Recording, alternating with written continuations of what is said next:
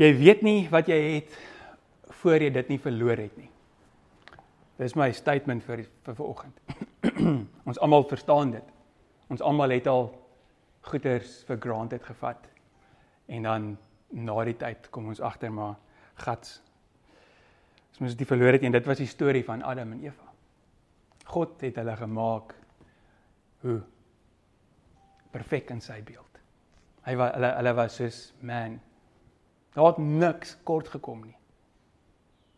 Hulle het nie beklei nie. Hulle het nie soos moeilikheid gehad nie. Hulle het nie ups and downs gehad nie. Hulle het nie God dit was soos die beste. So kom ons lees gou. The man and woman in Eden. This is the account of the creation of the heavens and the earth.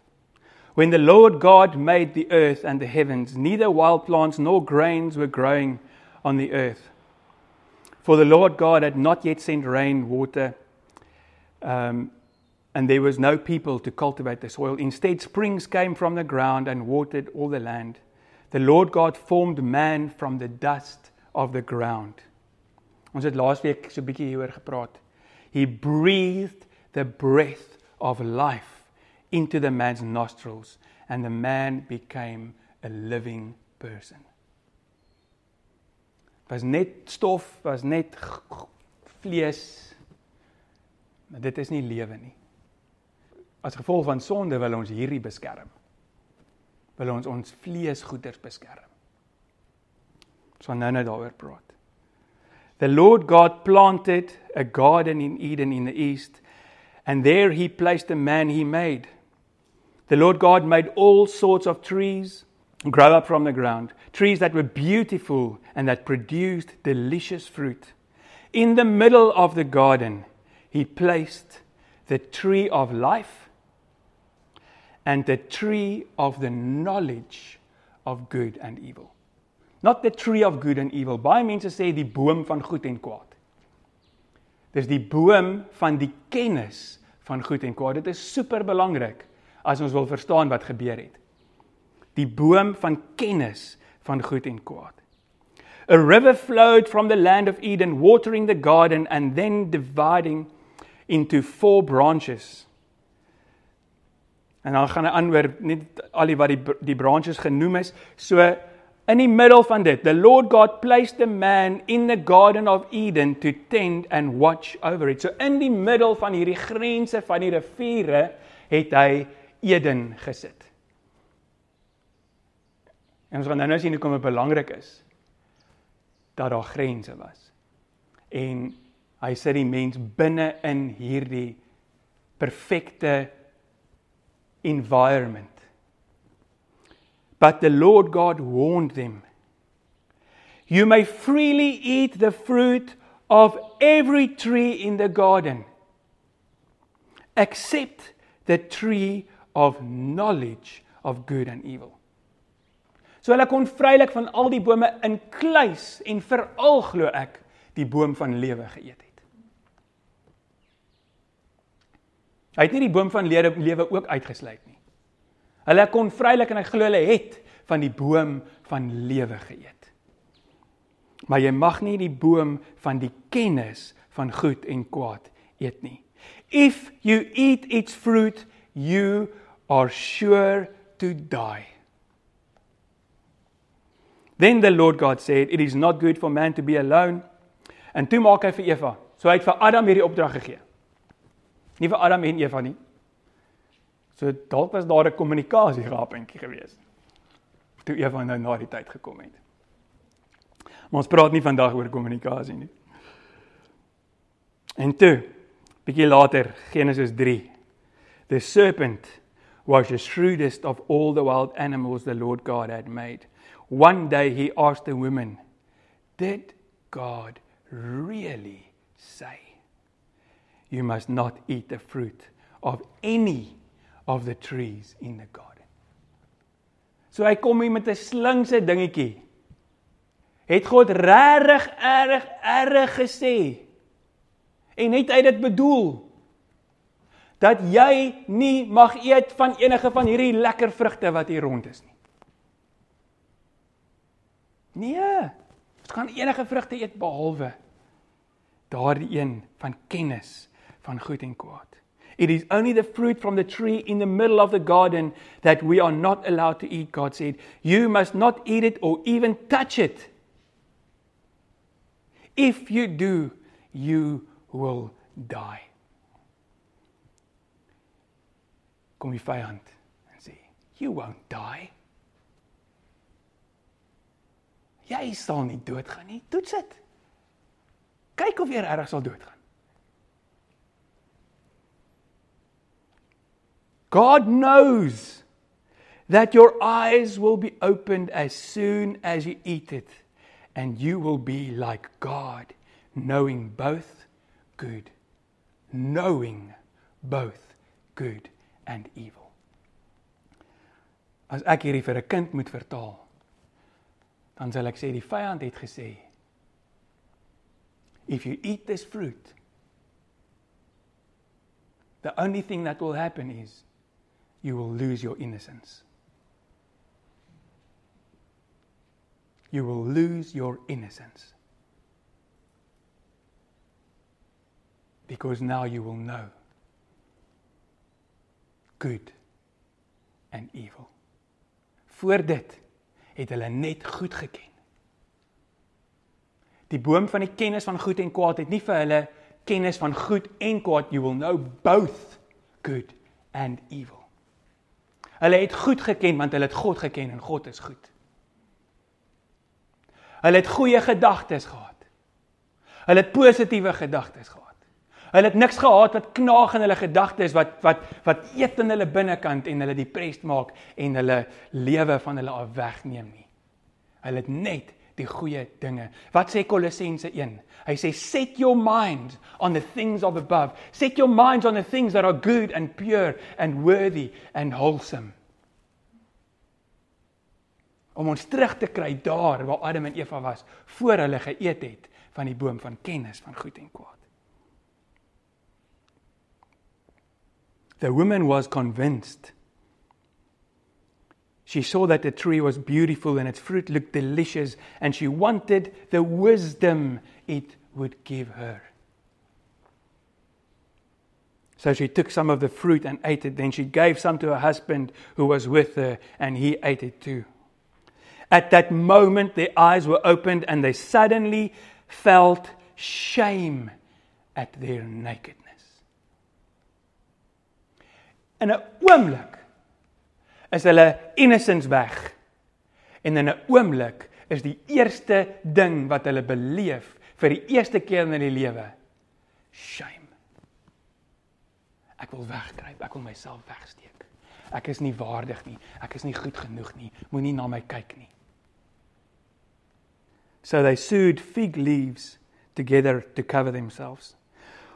When the cool evening breeze was blowing, the man and his wife heard the Lord ek walking in the garden.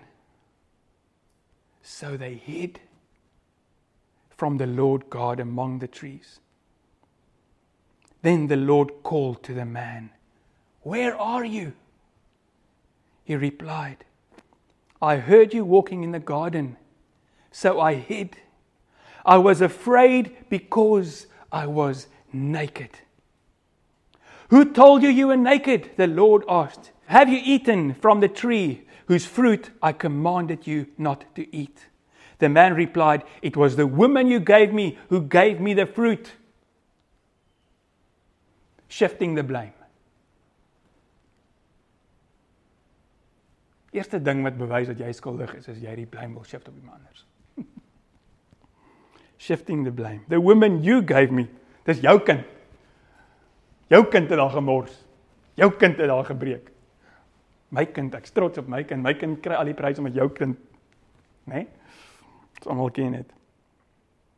The Lord said, "What have you done?" The serpent deceived me, she replied. That is why I ate. Then the Lord God said to the serpent, and dan curse hy die serpent en hy curse vir Adam en Eva. Ag, of hy curse die grond en hy sê vir hulle, "Van hierdie oomblik af sal jou lewe nie meer dieselfde wees nie. Van hierdie oomblik af sal jy ongelukkig omdat jy geëet het van die boom van kennis van goed en kwaad, sal jy nou 'n natuurlike lewe leef. En jy sal pyn hê en jy sal swaar kry en jy gaan moet hard werk en jy gaan sukkel in hierdie wêreld want nou is jy net 'n natuurlike wese.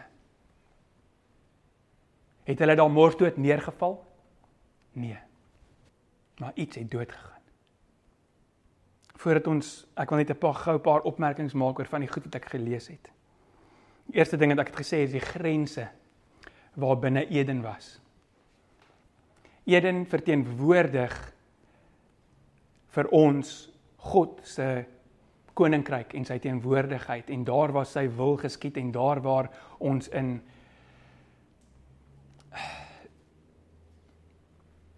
as jy al in God se teenwoordigheid was en en net daar gerus het dan beleef jy letterlik dat op hierdie oomblik in hierdie moment is daar niks wat kort nie. So elke nou en dan dan sien ek myself in die gees dat ek net op God se skoot gaan sit en ek spandeer net ek sit net daar kyk na hom sit net daar. En dan voel ek ek voel hoe van onder af boontoe hoe ek soos heel raak en hoe daar niks kort nie en hoe hoe alles net alles is oukei okay, alles is goed alles is is die wonderlikste plek. God se teenwoordigheid verteenwoordig Eden. En daar's grense en God se teenwoordigheid het baie duidelike en streng grense dat as jy daar binne wil wees, as jy daar binne wil leef, as jy wil leef in God se teenwoordigheid, is daar grense wat jy nie moet oorskry nie. Grense van sy karakter. Grense van wie hy is. Ek kan nie buite God se karakter optree en verwag om terselfdertyd sy teenwoordigheid te beleef nie. Ek kan nie eers 'n skewe motief in my hart hê wanneer ek probeer om iets goed te doen en verwag dat God se teenwoordigheid gaan daar wees nie. Dis hoekom wanneer ons worship en hierdie is nog hierdie is nog lekker, maar wanneer jy in 'n ek het amper later wanneer jy in 'n lekker groot stage en dit is allerhande goed en daar's soos 1000 mense en voorreg gehad om een keer voor miljoen mense worship te doen. En ewe skielik is dit nie meer net jy en God nie. En om jy heeltyd heeltyd jou hart check. Is my hart heeltyd op God gerig wanneer ek hom aanbid? In Engeland het ek een keer hierdie was so cool Global Leadership Summit in in by ons gemeente in Engeland. Um worship gedoen en goed en ek lei hierdie een song en die teenwoordigheid is so so swaar op my dit is soos alles vibreer. En ek verloor vir 'n oomblik haal ek my oë van die Here af bewus van al hierdie mense en goed. En ek dink net by myself vir 'n oomblik. Dis ek wonder wat dink die mense? En ewe skielik is daai teenwoordigheid gaan. En ek het na die tyd so gehuil. Wat dink die mense? God se teenwoordigheid het grense waarbinne ons ons lewe moet inrig en as ons ons lewe kan inrig binne daai grense van sy teenwoordigheid. En daai grense is baie maklik, dis sy karakter. As hy dit nie sal doen nie, moet ek dit nie doen nie. As ek dit doen, dan gaan ek nie saam met hom loop nie. Psalm 15 vers 1 en 2 sê, "Who may worship in your sanctuary, Lord? Who may enter your presence on your holy hill? Those who lead blameless lives and do what is right, speaking the truth from sincere hearts." Dit praat van aksies en motiewe. Ander punt wat ek wil maak. En ek het dit so half gemaak toe ons gelees het, is daar was twee bome. Die boom van lewe en die boom van die kennis van goed en kwaad. En ek glo die boom van lewe verteenwoordig Jesus Christus. Jesus sê in Johannes 4, hy sê as jy die gawe geken het wat nou hier is, dan sal jy my vra, ek sal vir jou water gee en jy sal vir ewig en altyd lewe binne in jou hê. Daar sal soos lewe van strome van lewende water binne jou wees wat nooit sal opraak nie, want ek is die lewe, sê Jesus. Ek is die lewe, ek is die weg, ek is die waarheid. Ek is die brood van die lewe. Johannes 15 as jy nie in my ingeplant is wat 'n boom is nie, sal jy nie vrugte dra nie. So Jesus is die boom van die lewe. En hulle kon soveel as moontlik van daai boom eet as wat hulle wou. En ons kan soveel as moontlik van hom eet as wat ons wil. En dan glo ek die boom van die kennis van goed en kwaad verteenwoordig die wet wat God moes inbring Wat is die wet? Die wet is die kennis van goed en kwaad. Thou shalt not otherwise. Jy sal nie dit doen nie, want anders gaan dit gebeur. Jy mag nie dit doen nie, want anders sal dit gebeur. En Paulus sê daai wet bring 'n burden op Romeine 7. Well then I'm suggesting am I suggesting that the law of God is sinful? Nee. Die wet self het God gebring. Dis 'n goeie ding, maar dit was nie sy oorspronklike intensie nie. Of course not. In fact, it was the law that showed me my sin. Die wet. Dis die boom wat vir Adam en Eva gewys het. En hulle het skaam geraak. En die wet wys vir ons op ons sonde en ons raak skaam. Ons raak Here I would never have known that coveting was wrong if the law had not said you must not covet. But sin used the command to arouse all kinds of covetous desires within me. If there were no law, sin would not have that power. At one time, I lived without understanding the law. But when I learned the command not to covet, for instance, the power of sin came to life and I died. Klink dit nie baie soos wat gebeur het met die eet van die boom van kennis van goed en kwaad? God se plan was nie dat Adam en Eva die boom van kennis van goed en kwaad eet nie. God se plan was dat Adam en Eva en ons almal lewe in die lewe van Jesus Christus wat in ons is, sy gees wat in ons is. Klei was daar God het sy gees roeg uitgeblaas and he became a living being. maar die vyand kom. En hy wil hê Adam en Eva moet sondig en hy wil hê ek en jy moet sondig. En dat ek julle sê, hy kry nie 'n kiek daar uit as ons sondig nie. Hy kry 'n kiek daar uit as ons in shame en condemnation ingaan en onsself wil wegsteek vir God. Adam en Eva. Satan was jaloers. Want God het saam met hulle geloop. God het 'n noue verhouding met hulle met hulle gehad. God was was letterlik soos een met hulle. Soos Jesus gesê het, I'm one with the Father. Hy is jaloers. Hy is jaloers op jou verhouding met God en hy sal enige iets doen om jou te kry om te voel dat jy is nie goed genoeg om saam met God te stap nie. En as die Heilige Gees of God of iemand iets in jou gewerk het wat sê ek kan nie meer daai doen nie. Dan gaan hy na jou toe kom en sê dit God really say. Was dit iemand net jy nie? Gaan dit regtig die konsekwensie wees? Gaan jy regtig doodgaan? Ek sê jy nou jy gaan nie regtig doodgaan. Al wat jy gaan doen is jy gaan uitmis op daai lekker party. Jy gaan uitmis op daai deal of jy gaan uitmis op wat ook al. Dit God really say kom hy na jou toe. Hy wil shame oor jou bring. Paulus maak dit baie duidelik dat ons ons gewete moet beskerm sodat ons nie in daai plek van shame ingaan nie.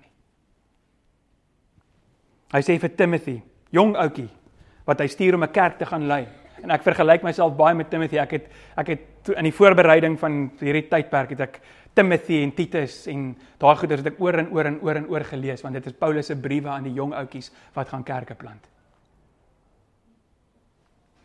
Vir Timothy sê hy, Timothy my son, here are my instructions for you based on the prophetic words spoken about you earlier. May they help you fight well in the Lord's battles. Ons is in 'n fight en 'n battle met die vyand. Want hy wil ons kry om on om 'n ongeregtige en 'n onheilige leefstyl te leef. Sodat ons kan shame hê en sodat hy ons lewens kan destroy. Cling to your faith in Christ and keep your conscience clear.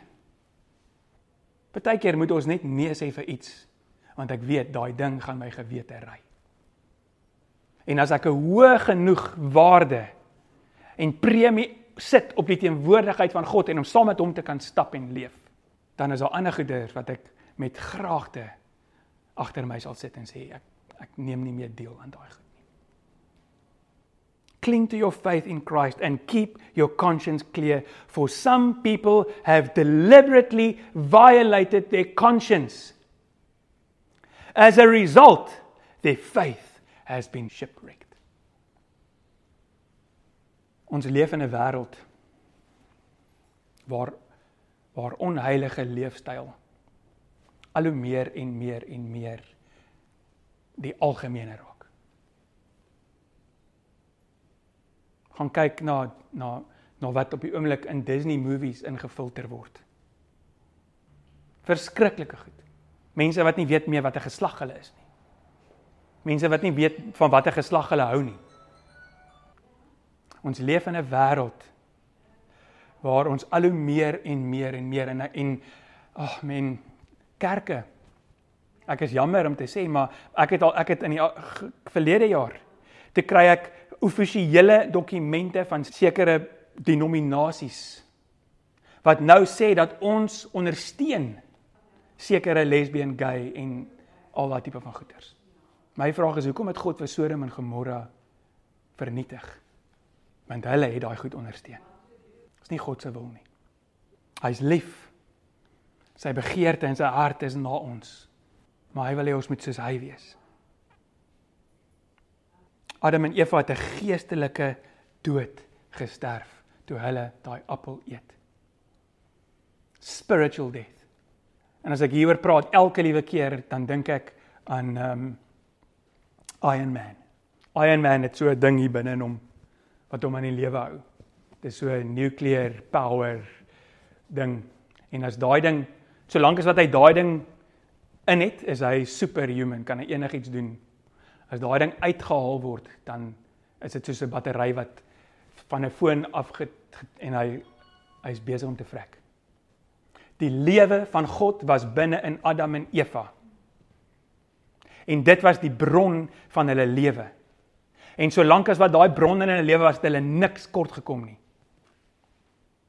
Toe God sê julle sal sekerlik sterf. En Adam en Eva beweeg weg van die wil van God af. Hulle doen sonde. Toe kan daardie lewensbron wat die Heilige Gees is, nie meer binne in Adam en Eva wees nie, want heiligheid kan nie saam met onheiligheid wees nie. Impossible. God is so heilig dat hy sal nie naby kom nie. Hy het vir hulle gesê julle mag nie eers raak aan daai boom nie. Hy kan nie naby onheiligheid wees nie. Hy kan nie naby enigiets wees wat nie 100% soos hy is nie. Sjoe. Dis hektiek. Speak unto the congregation of the children, sê hy vir Moses in Levitikus, and say unto them, you shall be holy for the Lord your God is holy. Jy sal heilig wees want die Here jou God is heilig. Nie omdat hy wil 'n klomp heilige mannetjies hê wat op aarde rondloop en nou hy beheer oor almal in hulle in sy heiligdom nie. Want hy wil naby jou wees. Hy wil in jou wees. Hy wil saam met jou loop. Hy wil met jou 'n verhouding hê. En daarom moet ons heilig wees. Hy het 'n begeerte na ons. Hy soek jou, hy soek jou hart. Amos 3 vers 3 sê can two walk together except they be in agreement. God kan nie loop saam met 'n ou wat nie in agreement is met hom nie. Die Heilige Gees, ons het nou net gesê in ons worship dat ons is die tempel van die Heilige Gees. Die ding is dat as jy nie heilig is nie, kan hy nie in jou woon nie. As jy nie perfek soos God is nie, kan hy nie in jou woon nie. Kan hy nie deur jou werk nie. Kan hy nie sy wil binne in jou aan jou bekend maak nie. So ons sit met 'n op hierdie stadium nog van hierdie geveg met 'n verskriklike groot probleem. Want die toestand van die mens net daar gelaat en gedat staan, is dit onmoontlik om in God se teenwoordigheid te kom. Is dit onmoontlik om God binne in jou te hê? Is dit onmoontlik om eers na hom te kyk sonder om dood te gaan? Vir Moses gesê as jy na my kyk, gaan jy dood. Ja, mense, Ek is opgewonde oor waarheen ons op pad is. Wat sê Romans? Romans 3 says, "Well then, should we conclude that we are better than others omdat hulle nou Jode is en God het hulle gekies en hulle het al hierdie rituele en hulle doen alles reg volgens die wet van God?" Nê? Nee? Fariseërs veral Jesus het hulle uitgehaal want hulle kyk neer op die mense. Ek doen alles reg. Ek maak my ek tik, tik my boksies. Daar ek doen geen sonde nie. Ek doen alles reg en wat doen jy? Kyk na jou. Jy hoort nie eens hier nie. Jy mag nie eens in hierdie plek wees nie. Ek wil nie eens naby jou kom nie. Ek wil nie eens uit dieselfde beker as jy drink nie, want jy is 'n sondaar, sê hulle vir almal wat nie Israeliet is nie. Should we think that we are better than others because we are Jews? No. Not at all. For we have already shown that all people, whether Jews or Gentiles, are under the power of sin. As the scriptures say, no one is righteous, not even one. No one is truly wise. No one is seeking God. All have turned away. All have become useless. No one does good. Not a single one. Their talk is foul like the stench from an open grave. Their tongues are filled with lies. Snake venom drip from their lips. Their mouths are full of cursing and bitterness. They rush to com- commit murder. Destruction and misery always follow them. They don't know where to find peace. They have no fear of God at all. Klink vir my bietjie na dit wat ons sien in die wêreld en die geweier prentjie op oomblik. Jesus self het die mens beskryf. Hy sê out of the heart of man comes evil thoughts, sexual immorality, murder, theft, adultery, coveting, wickedness, pride, foolishness. En dan kom Jesus en hy en hy maak dit nog erger. Die wet sê jy moet dit doen, jy moet dit jy moet dit doen. As jy nie dit doen nie, gaan jy dood. Ons almal het menigte male toe ons klein was 10 gebooie staan en opsê in die kerk. Ken daai goed. Maar dan sê Jesus Hy sê daai is nie die standaard nie. My standaard is nog hoër. As jy net na 'n vrou kyk en jy begeer haar net 'n bietjie, dan het jy klaar met haar egbreek gepleeg. As jy vir iemand sê hy's 'n fool, dan het jy hom haat in jou hart. Dis my standaard. Hoekom is daai standaard so hoog? Want soos wat die vyand ons wil laat sondig, om ons in shame te bring en te kill, steal en destroy in ons lewe. Wil Jesus ons op 'n plek van heilige lewe bring sodat ons kan lewe ontvang. Want wat sê hy? As jy alles wil opsom, do unto others as you would have them do unto you. Leef met ander en jy sal ook so lewe ontvang. Leef heilig en jy sal 'n heilige lewe ontvang. Daar kom 'n man na Jesus toe en hy sê Jesus, ek doen alles reg. Ek sê ek's 'n Jood. Ek's 'n Israeliet. Ek onderhou al die wette. Ek doen alles reg. Is daar nog iets wat ek moet doen om te verseker dat ek in die koninkryk van die hemel kom? Jesus sê ja. Gaan en verkoop al jou goed. Raak ontslaaf van al jou dinge in hierdie wêreld en volg my. En dan staan die man het bedroef geraak en hy het weggestap. En toe sê Jesus, I'll say it again. It is easier for a camel to go through the eye of a needle than for a rich person to enter the kingdom of God. Hierdie rich person het niks te doen met geld nie. Onthou julle ons het laasweek gesê, blessed are the poor in spirit. Geseënd is die wat weet hoe afhanklik hulle van God is, want aan hulle behoort die koninkryk van die hemel. Hier sê Jesus, vir die wat rich is, rich in spirit, die wat glo dat ek het nie vir God nodig om in die hemel te kom nie, dat ek kan net al die wette onderhou, ek kan net alles goed doen, ek kan net goed wees vir mense, ek kan net my tiende betaal, ek kan net al daai goeders doen, ek doen alles reg, ek tik al die boksies en dan is ek alright. Dan gaan ek hemel toe.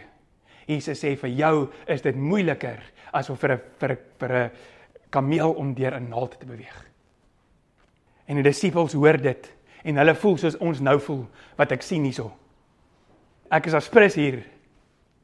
Ek's aspres op hierdie plek. Disciples disciples were astonished. Then who in the world can be saved?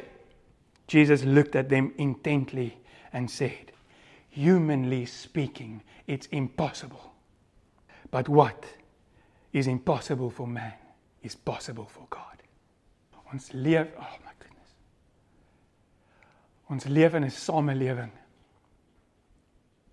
Ons leef in in in gelowe en in Christendom waar ons nog steeds heeltyd staat maak op ons eie goedheid, ons eie dade wat ons ons eie goed en ons meet dit en sê ek het genoeg dit gedoen, ek het genoeg dit gedoen, ek het genoeg dit gedoen. Jesus sê it's impossible.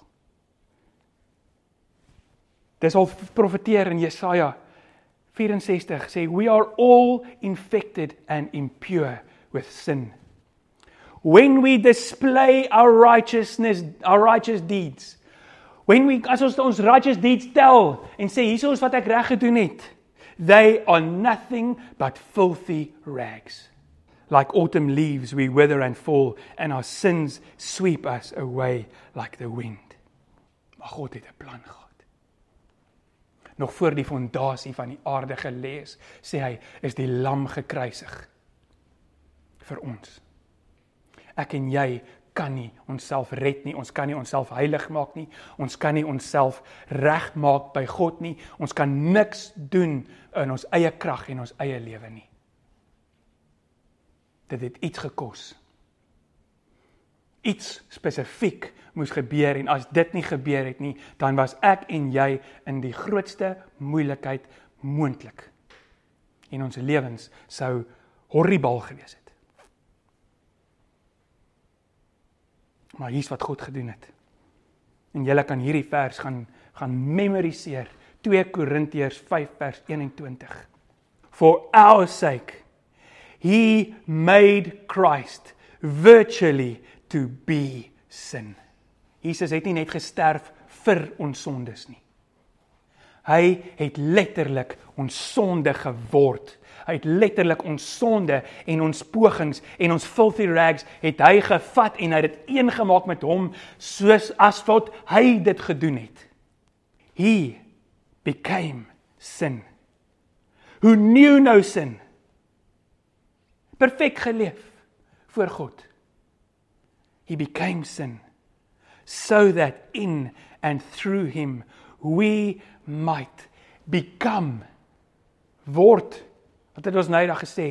If any man be in Christ, he's a new creation. Wat is daai new creation? Hoe lyk daai new creation? We might become endowed with viewed as being in and examples of the righteousness of God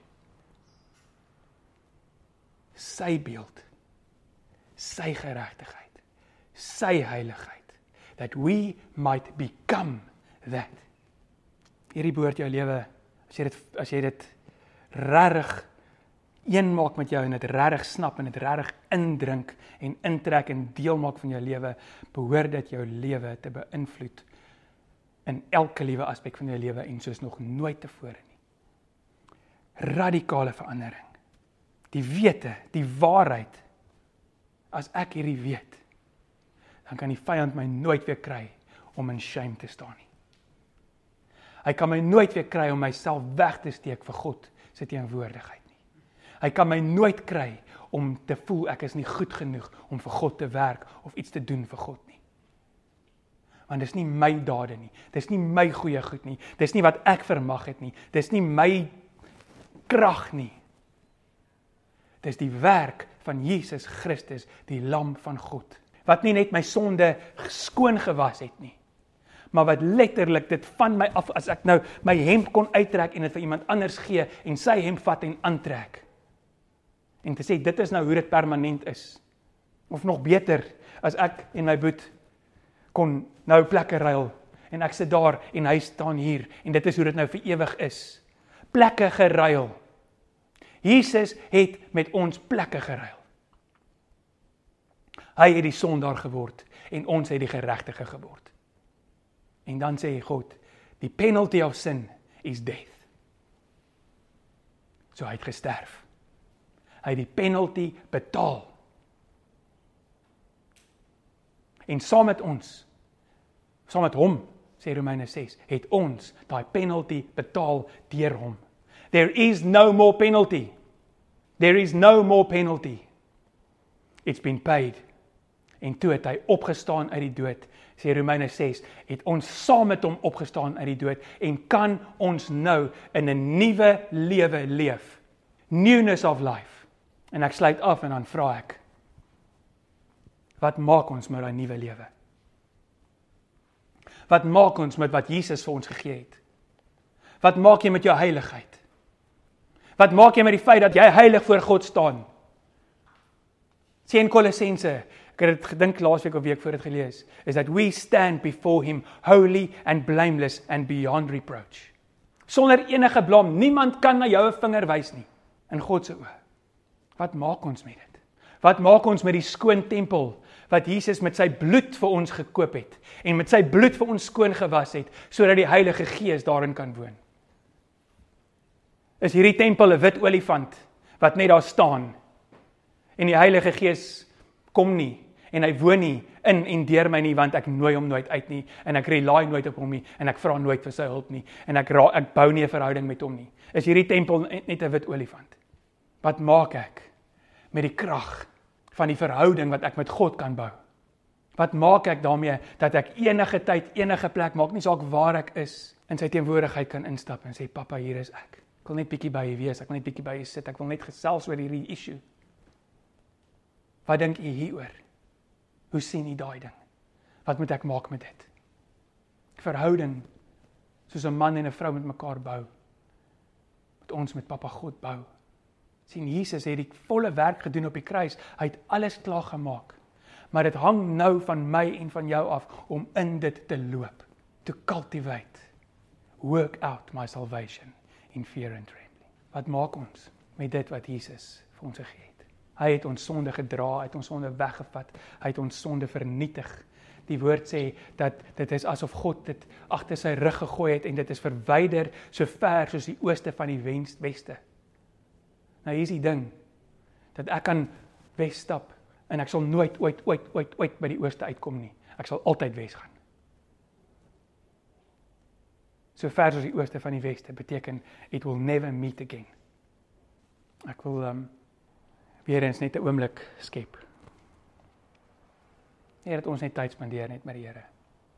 Ek gaan sommer klap hier tokkel in um twee goed. As jy staat gemaak het op jouself. as jy staat gemaak het op jouself om reg te wees voor God. Repent daarvan en los dit. Because it is humanly impossible, sê Jesus self en gee oor en dank hom. En as jy dit nog nooit gedoen het nie, want dit is wat verlossing beteken. Verlossing beteken nie om om te sê ek glo in Jesus Christus nie. Verlossing beteken om jouself los te maak van jou eie werke van self-righteousness to accept his righteousness. So as jy nog nie dit gedoen het nie, wil ek jou nou die geleentheid gee om met God te tyd te spandeer en te sê Here, ek stap weg van self-righteousness. Ek stap weg van self probeer en self doen en ek sê vir U dankie en ek aanvaar die werk. Ek aanvaar dit wat U vir my gedoen het. En dan die tweede ding. Help my om die woord sê lewe lewe wat waardig is tot die offer van Christus. sien ons lewe as reborn Christene gaan nie oor wette, do's en don'ts nie. Ons lewe gaan oor om 'n lewe te leef wat waardig is vir die prys wat hy betaal het.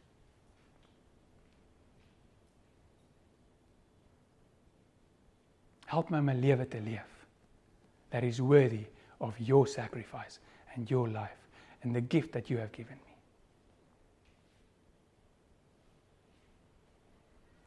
Spandeer 'n oomblik saam met hom.